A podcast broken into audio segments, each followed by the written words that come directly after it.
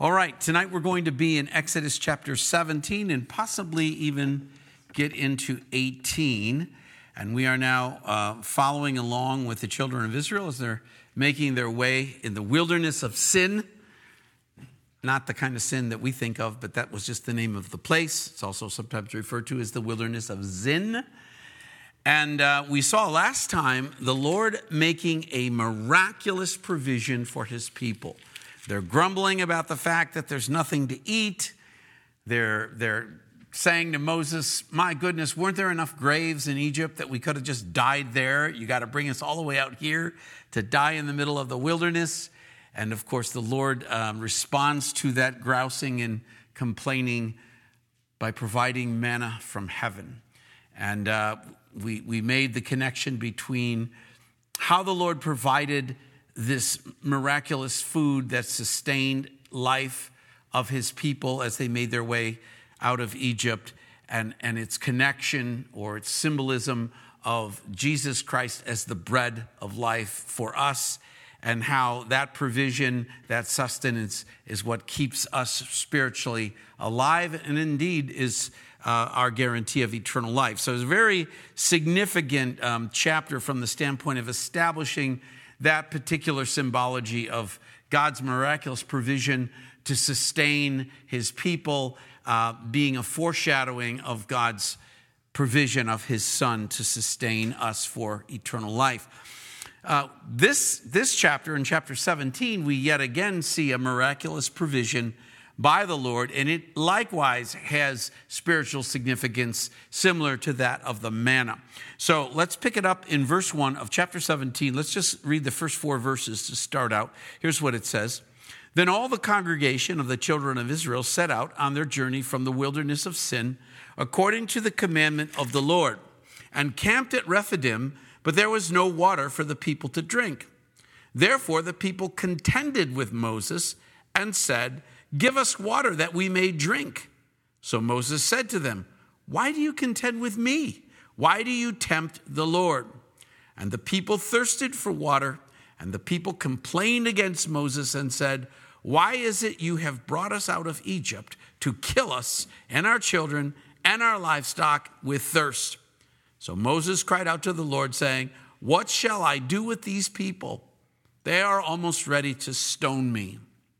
Now, we see here uh, a real problem, okay? You've got a huge company of people. I mean, if you look at even the most conservative estimates of how many Israelites came out of Egypt heading towards the promised land, it was the size of a decent sized city of people, numbering anywhere from hundreds of thousands to millions of people. And then on top of that, they had vast herds and flocks.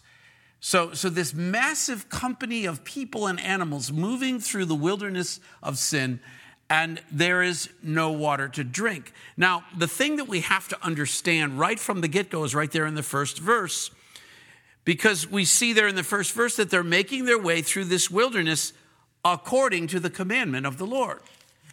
And, and we, we might be tempted to think that, well, if the Lord commanded it, why, why are they having this existential crisis? I mean, if people, the most people can live without water is about three days and then you're toast. And so we, we often think the same thing. If things are going poorly, we must not be in the will of God. And very often you aren't because a lot of times things are going poorly because of our own folly. But if you are following your best discernment of the Lord, staying true to his word, and doing the things that we know the Lord would have us do, and things are going badly, that doesn't necessarily mean you're not in the will of God. In fact, it might mean precisely the opposite that you're in the midst of a trial that the Lord has allowed because He has a purpose within that trial. And, and I don't know about you, but I can look back on my time as a Christian and and I could see those kind of times. You know, we just prayed in the other room for people who are going through life threatening issues. I mean, cancer seems to be every other word when we're praying on a Wednesday night. So many people we know having cancer.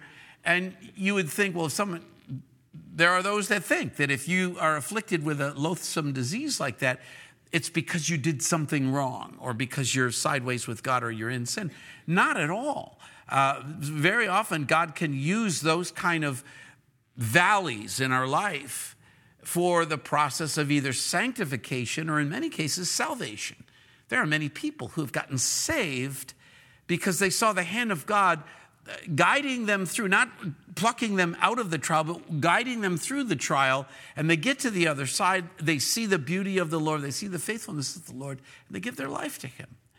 And as you might imagine, given what it says there in verse 1, that, that they are actually following the Lord, and it is because they're following the Lord that they are now in a situation where there's no water, we have to understand that God has got a purpose in this, and it is indeed the purpose of testing his people. And, and so the people respond to Moses.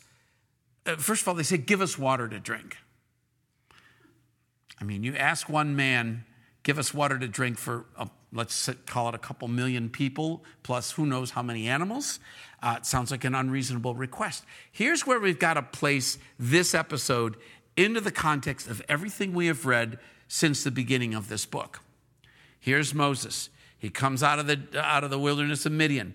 He comes back to Egypt. He comes to lead his people away from the most powerful man in the world with a great big army and all that comes with that. And Moses, because of the anointing of the Lord on him and Aaron, are able to bring to pass 10 jaw dropping plagues that ultimately bring Pharaoh and Egypt to its knees, let the people go, not only let them go, but enrich them in a massive way before they leave Egypt. Then, when Pharaoh changes his mind yet again, he changes his mind more than a junior high girl. He goes after them, he pins them against the Red Sea. It's looking like lights out curtains. And then the Lord again instructs Moses with that staff, the sea parts, they make their way through it, then the sea collapses in on. The, so you get the picture. So, what they've seen up till this point has been extraordinary events, which kind of explains how they're poking at Moses, give us water. What it ignores, and Moses even points it out there in verse 2, Moses says to them, why do you contend with me? Why do you tempt the Lord? What he's calling them out on is that they are poking at God. They are, in essence,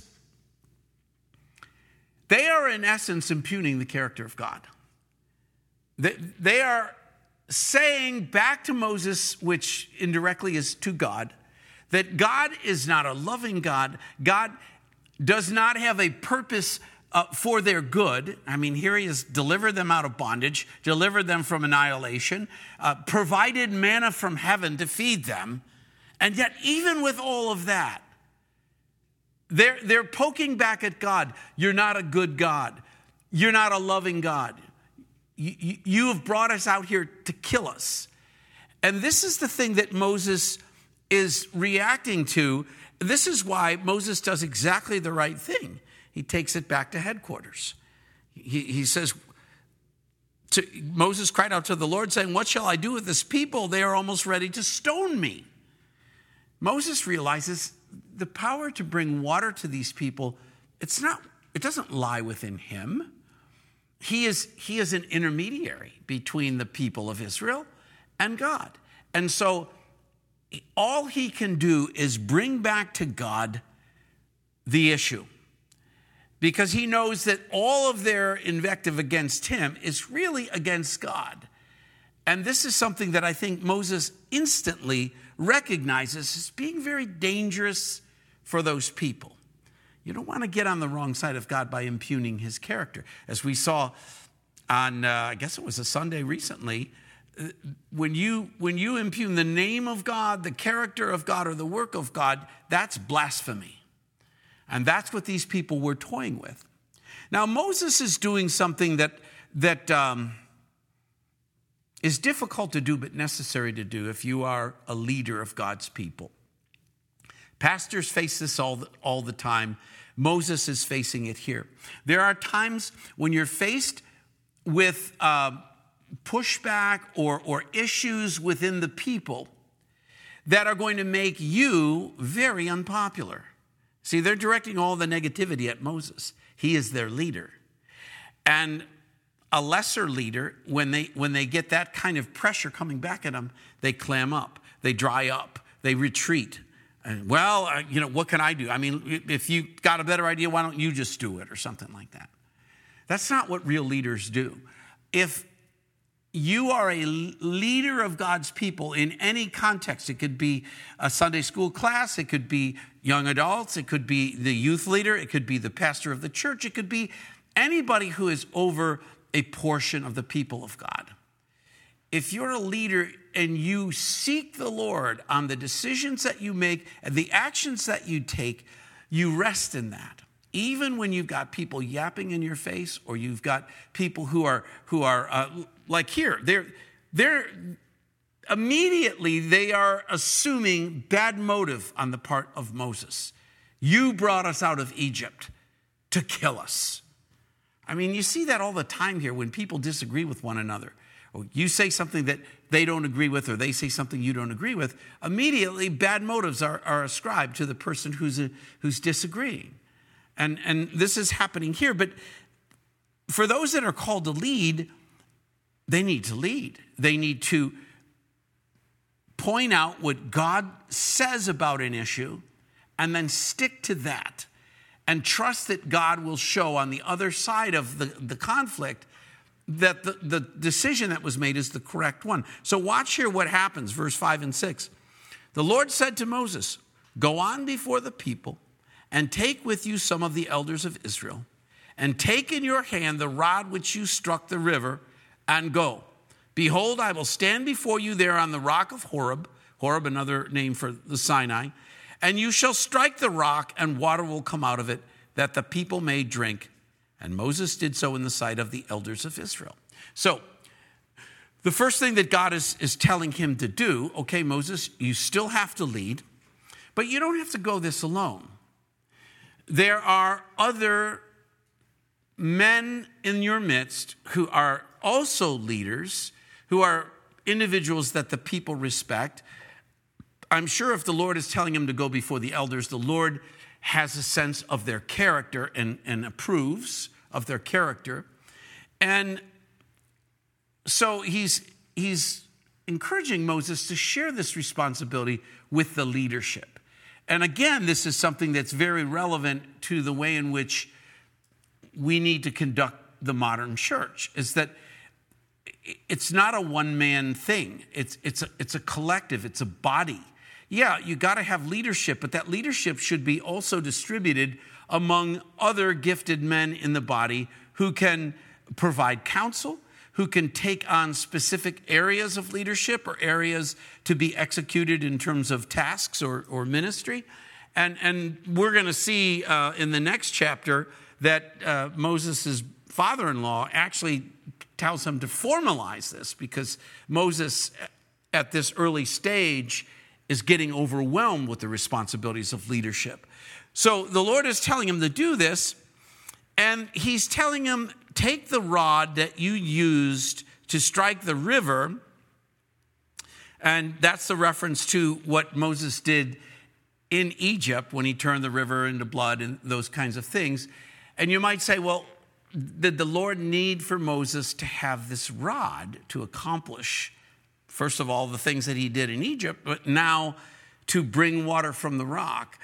And the answer to that is the rod isn't for the benefit of God. The rod was for the benefit of Moses and the people. Here's what I mean by that. Uh, sometimes the Lord will use a human agent or even an inanimate object as a, a facilitator of releasing one's faith.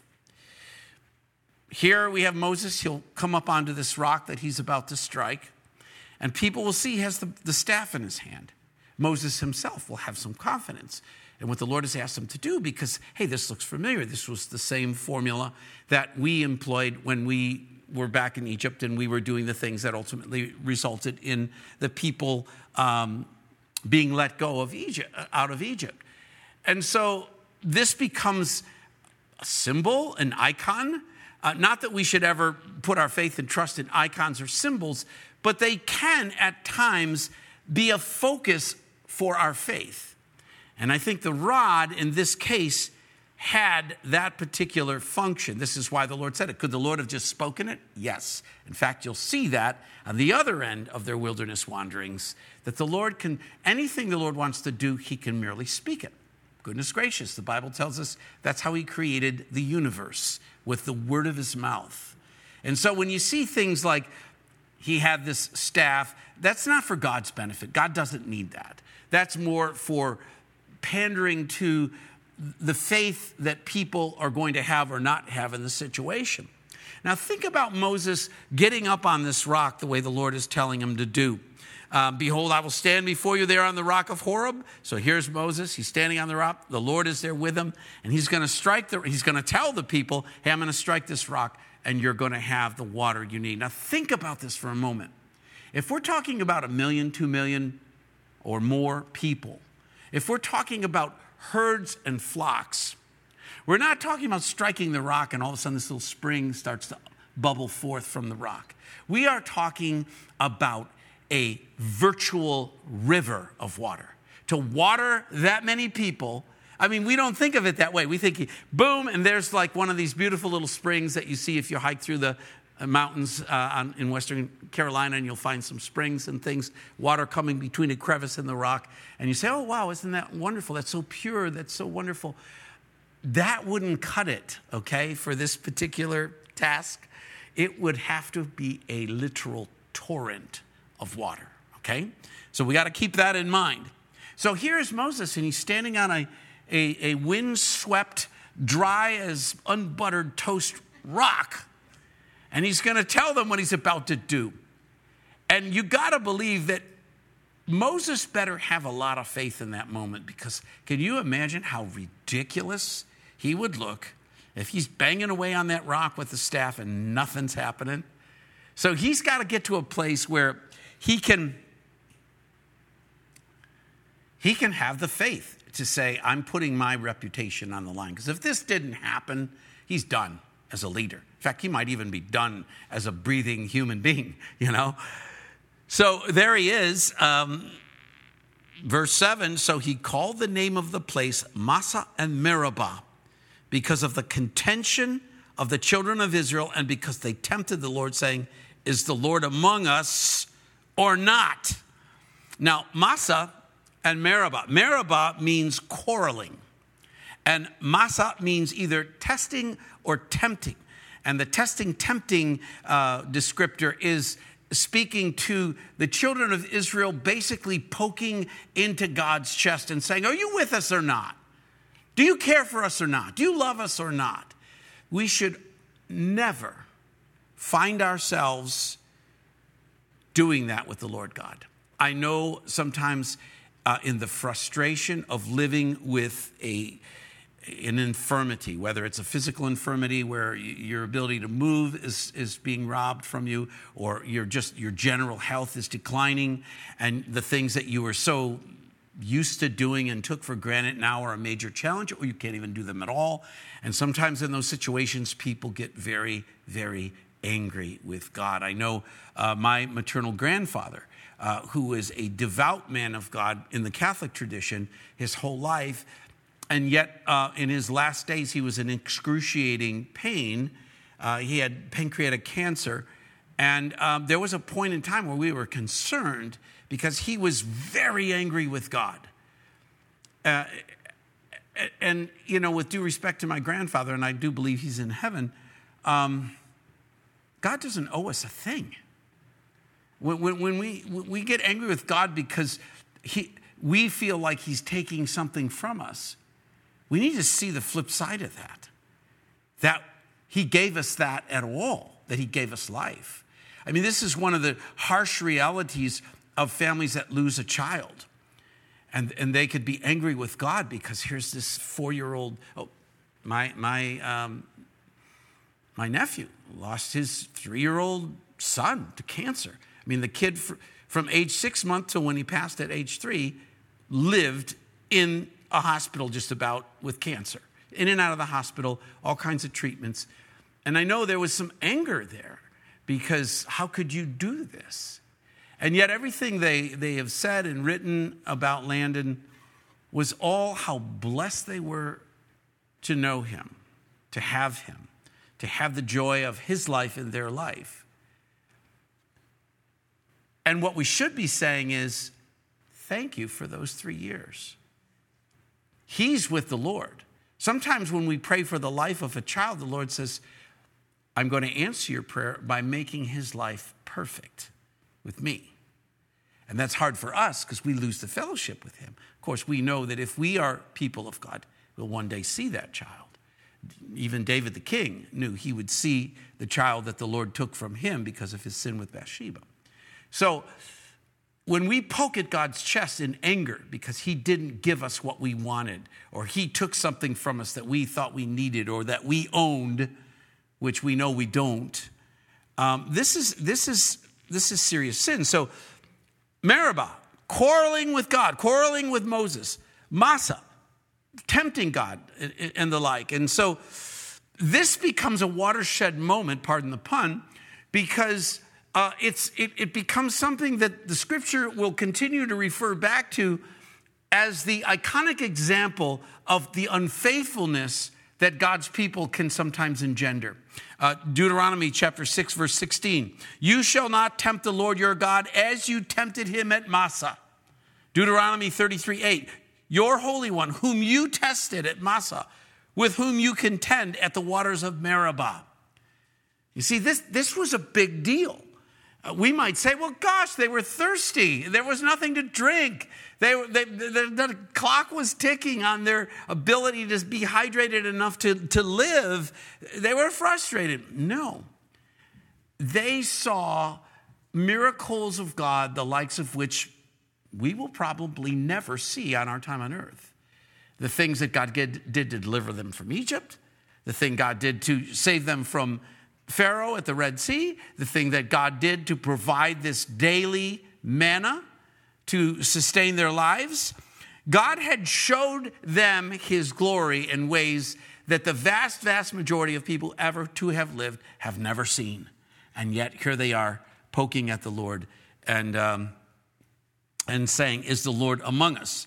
Um, this, like I said, it's great sin. It's a time in the, this time of difficulty of the children of Israel, um, directly or indirectly, they're doubting the love and the presence of God in, in their midst.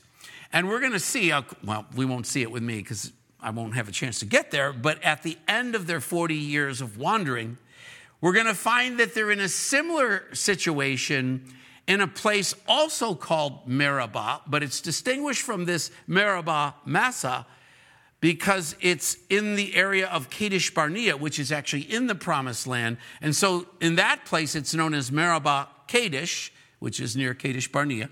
And there, the people once again are grousing because there is no water. And they're, they're poking at Moses, which really means they're poking at God. And Moses is at his wits' end. He's been putting up with this nonsense for 40 years, and he's getting worn out. And, uh, and so he and Aaron go to the tent of meeting and they, they entreat the Lord. And the Lord instructs them in this occasion.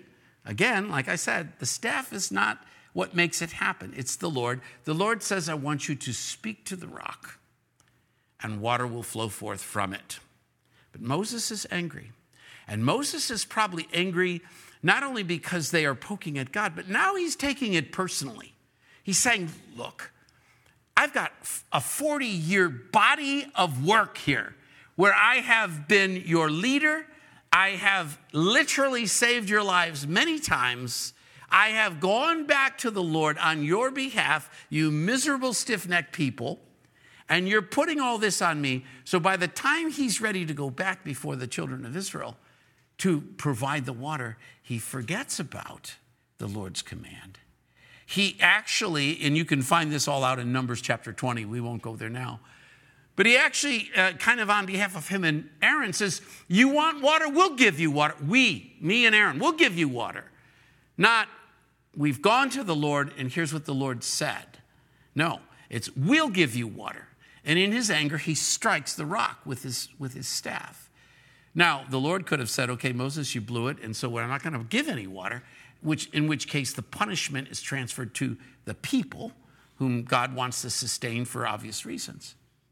So the water comes issuing forth. Again, it would have to be a literal river of water to, to accommodate all those people. But it does cost Moses and Aaron the prize of that whole wilderness wandering, which is to actually enter into the promised land. And the closest Moses gets is he gets to Mount Nebo, which is in the country of Jordan today.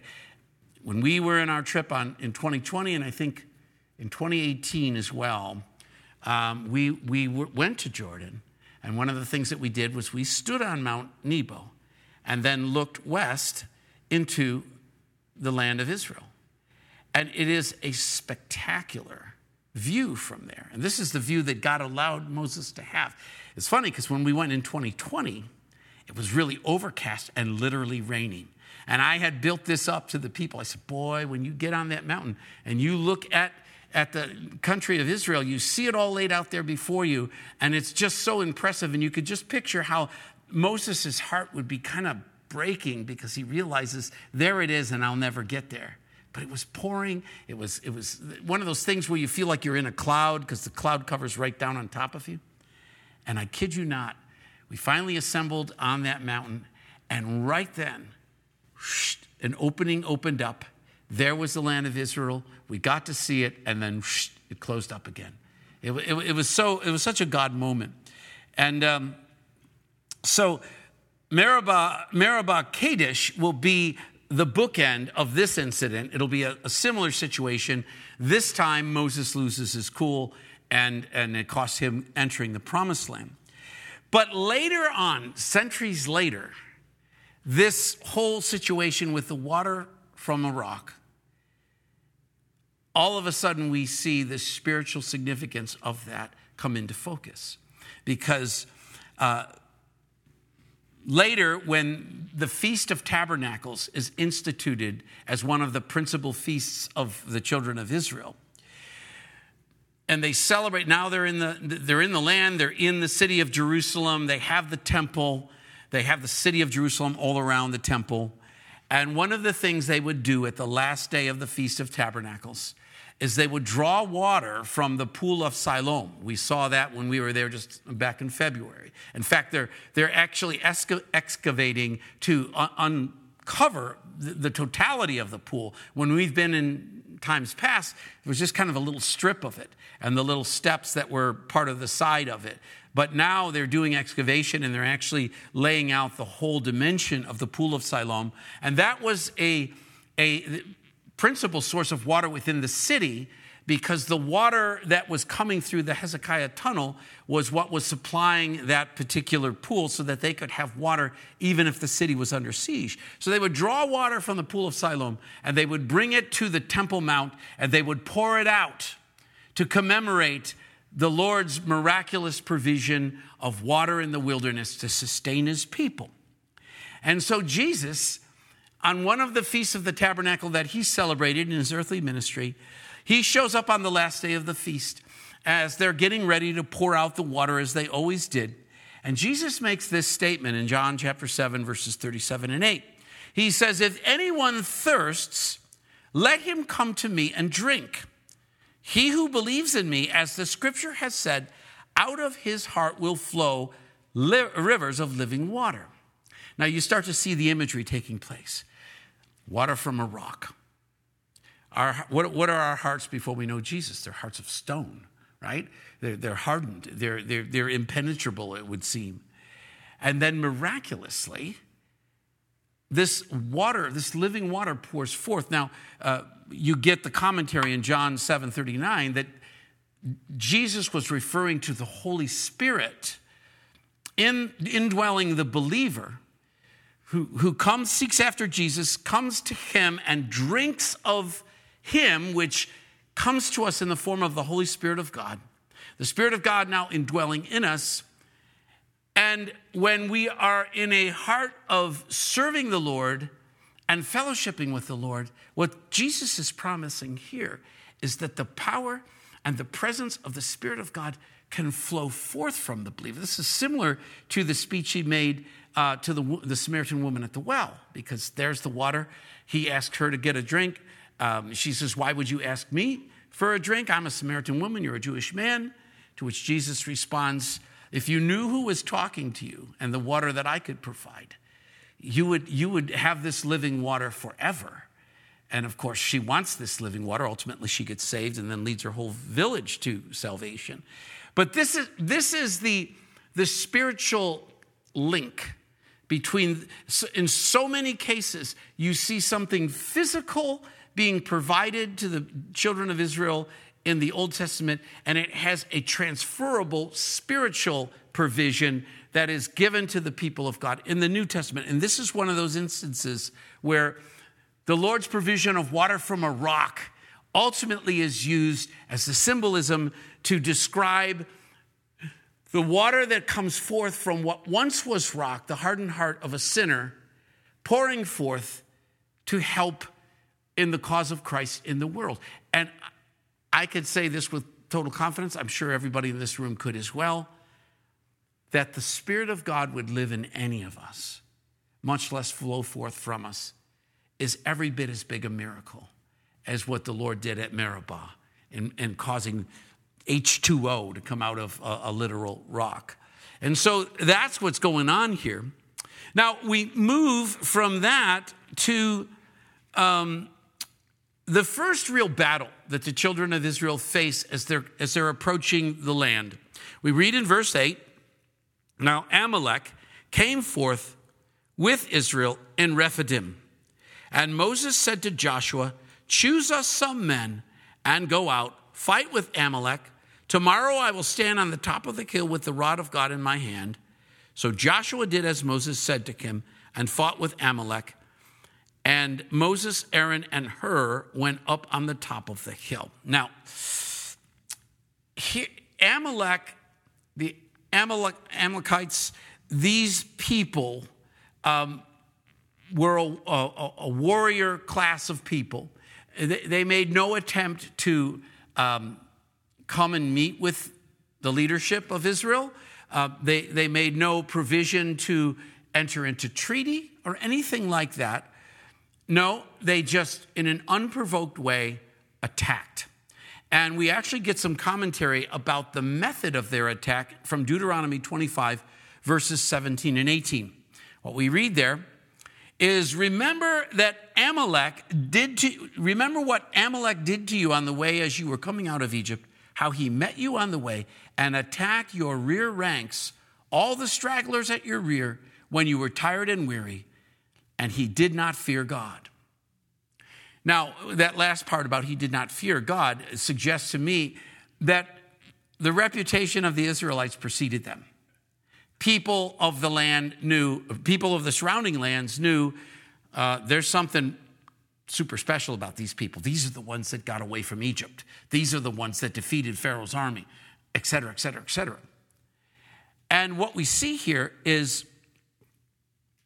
that the, that Amalek and his people, they attack in the most cowardly way. They come in from the rear and they attack the weak and the stragglers.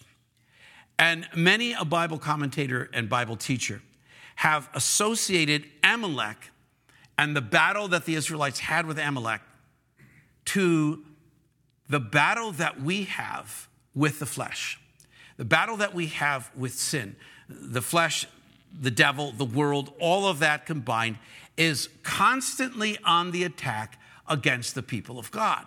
And much like Amalek, who attacks the stragglers, attacks the weak, attacks when one is tired and weary, Satan works that way against us. He finds the weak spot, he finds those that are, that are limping along, and he attacks mercilessly continually and sometimes without warning. And this is the way that we we have to constantly be on our guard because we have an enemy that is equally as determined as Amalek was relative to the children of Israel. Amalek is symbolic for the battle that we have with sin in our flesh. And we see there in um, verse 9 the first mention of Joshua. Joshua would ultimately be the one that Moses passes the torch to. Uh, he was the great general of the Jewish people of that time. And so we see in this first mention of Joshua that Moses says to him, Choose some men and go out to fight with Amalek. Tomorrow I stand on the top of the hill with the rod of God in my hand. So Joshua did as Moses asked, said to him, fought with Amalek. And then Moses, his brother, and this other man known as Hur, they go up on the top of the hill. And so it was when Moses held up his hand that Israel prevailed. Now, to hold up their hand, that was a posture of prayer for the Jewish people of that time. And very often we do this too, when we're worshiping or praying, that we might raise our hand to the Lord. And I think it goes back to um, something we saw, I think, in the last Sunday's message about having uh, clean hands before the Lord and pure heart. And clean hand and pure heart are associated. Much like when, you, when a policeman approaches you to question you, the first thing he's going to ask you is, Show me your hands. Show me your hands. I want to know that your intentions relative to me, the peace officer, are good. Show me your hands. And, and no one should ever get wise with a cop. He's trying to protect himself. So if you get pulled over, they want your hands on the wheel. Don't start fishing around for your license or anything. Don't do anything. Just have your hands where they can be seen. Well, in much the same way, a gesture of, of raising hands to the Lord is, is, is kind of a, an act of submission, really. It's like I, am holding nothing, Lord. I'm all yours, kind of thing. And so they have their, Moses has his hands up and um, held up his hand that, is, and when he did so, Israel prevailed. And when he let down his hand, Amalek prevailed. Now, you know what's going on here? What's going on here is we are being schooled on the importance of prayer in the fight that we wage every day. The, the, the enemy attacking us every day uh, is warfare. In fact, if you would uh, just quickly turn over to Ephesians chapter 6. And I know most of you know these verses very well, but um, it's worth it's worth taking a look at them in this context because you can imagine here's Moses and he's like this and he's praying over his people as they are fighting the enemy. And then as he's wearying of that and as he brings his hands down, which we could consider to be equivalent to ceasing the prayer for a, a point in time, all of a sudden the enemy now is gaining ground. And, and here's what we learn from the Apostle Paul. You know it well, verse 12 of chapter 6 of Ephesians. For we do not wrestle against flesh and blood, but against principalities, against powers, against the rulers of darkness of this age, against spiritual hosts of wickedness in the heavenly places. Therefore, take up the whole armor of God, that you may be able to withstand in the evil day, and having done all, to stand. Stand therefore, having girded up your waist with truth, having put on the breath, breastplate of righteousness, that would be the righteousness of Christ, having your, your, your, shod your feet with the preparation of the gospel of peace. Above all, taking the shield of faith, which you will be able to quench the, all the fiery darts of the wicked one and take the helmet of salvation and the sword of the Spirit, which is the word of God, praying always with all prayer and supplication in the Spirit, being watchful to this end with all perseverance and supplication for all the saints. So you see it very clearly laid out there that, um, that the, uh, the, the, the importance of prayer is every bit as important as wielding the sword. The guys that are on the field, you'd say, well, they're doing the hard stuff, and Moses is, is now in, into his 80s. Um, I feel for the guy. And so he's hanging out up there on the hill, and okay, so he has nothing else to do. He's praying. Not at all. As we see here, the intensity of his prayer is directly uh, influencing the course of the battle. And so um, we read in verse 12 that when his hands became heavy, uh, but Moses' hands became heavy, so they took a stone and put it under him, and he sat on it. And Aaron and Hur supported his hands, one on one side and the other on the other side, and his hands were steady until the going down of the sun. Now, this is a beautiful picture. This, this is what we just did a few minutes ago in that other room. A group of us got together. We prayed together. We prayed together for each of the issues that were on our prayer list. It was a cooperative intercession session where we we, we didn't raise our arms. It's not a posture of prayer we're necessarily used to in that context. But the, but the same thing is going on here. We are standing with those who are on the field fighting, fighting cancer. They're fighting uh, issues with children. They're fighting issues with employment. They're fighting issues with their spiritual life. They're fighting against the devil trying to keep them from being saved. And we're standing up on that hill and we're praying for them this is how it works. This right here, this picture with Amalek, is our day to day life as Christians. The battle is raging all around. Uh, yes, we have the sword of the Spirit, which is the Word of God. We have all of those different aspects of, um, of protection. The only offensive weapon we're given, we're given the sword of the Spirit, which we hold in our hand. We're given prayer which in itself is, is defensive but also offensive. And, and so it's, it's, a, uh, it's an amazing moment. And, and we're, we're counseled many times. We're counseled there in Ephesians 6. Colossians 4 2 tells us continue earnestly in prayer, being vigilant in it with thanks, thanksgiving. You cannot overpray your life okay? You, you cannot overpray a situation. There, there's never too much prayer. We saw it in Thessalonians pray without ceasing, give thanks in all things. I mean, so many different cues in the scripture to keep up that conversation with God. And whether it's in the form of supplication, where you're making an earnest but humble request, whether it's intercession for someone else, whether it's thanksgiving, whether it's God, I don't even know what to pray. Even there, it's worth doing because we, we read in Romans that the Holy Spirit intercedes for us even when we don't know what to pray. Even when we don't know what to utter, the Holy Spirit is tuning into our cries to God and He is putting the message together for us. And so um, this, is, this is a moment of, of just critical, critical uh, discipline within our Christian life. James 4 8, draw near to God and he will draw near to you. Cleanse your hands, you sinners, and purify your hearts, you double minded. Jeremiah 33 3, call to me and I will answer you and show you great and mighty things which you do not know. 1 Thessalonians 5 16 and 18. Rejoice always, pray without ceasing. In everything, give thanks, for this is the will of God in Christ Jesus for you. I know some of you in this room are facing big challenges. Uh, maybe you're living through big disappointment. Maybe there's a challenge out there or something that could really stretch you and you're unsure. Maybe you feel, I've got imposter syndrome. I don't know if I'm worthy or blah, blah, blah. All of these things the enemy can use if we let him. He can use it to fill you with despair. He can use it to discourage you. He can use you use it to draw you back into the world.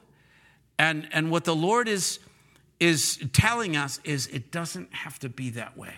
The battle is certain. It's going to be going on. Amalek is going to constantly be looking to hit your rear flank, hit you when you're weak, hit you when you're tired. And if we're praying without ceasing, we're always prepared. So we read in verse 13 so Joshua defeated Amalek and his people with the edge of the sword. Then the Lord said to Moses, Write this for a memorial in the book and recount it in the hearing of Joshua, that I will utterly blot out the remembrance of Amalek from under heaven. And Moses built an altar and called it its name, The Lord is my banner, which in Hebrew is, is Yahweh Nissi, Jehovah Nissi. For he said, Because the Lord has sworn, the Lord will have war with Amalek from generation to generation. So Amalek, even in this context, becomes a symbol for all of the enemies of God's people. And it is indeed a symbol for our great enemy, which of course we know is Satan and his minions, who, uh, if you are an unbeliever, tries desperately to keep you from being saved. If you are a believer, does everything he can to discourage you, to disqualify your witness, to knock you back on your heels so you are not a useful soldier in God's army. And, and, and we need to be doing just what Moses was doing as that battle is raging all around us. stay in prayer and, and seek the Lord in the midst of it. Well, I think we'll stop there and um, we'll pick it up next time in Exodus chapter 18. Let's go to the Lord in prayer. Father God, we thank you, Lord, for the encouragement that we draw from these encounters that the children of Israel had with you, Lord. And the challenges that they faced are symbolic of and representative of the challenges that we face the need for provision, the need for that living water, first to come into us and then to come flowing from us. The need to be continually in prayer that we are not overcome by the Amalek of our life, which is the sin, the flesh, and the devil. And so, Lord, thank you, God, for this instruction. And we pray, Lord, that we would take it to heart and we would live in accordance with the wisdom that you gave us tonight, Lord. We pray this all in Jesus' name. Amen. Amen.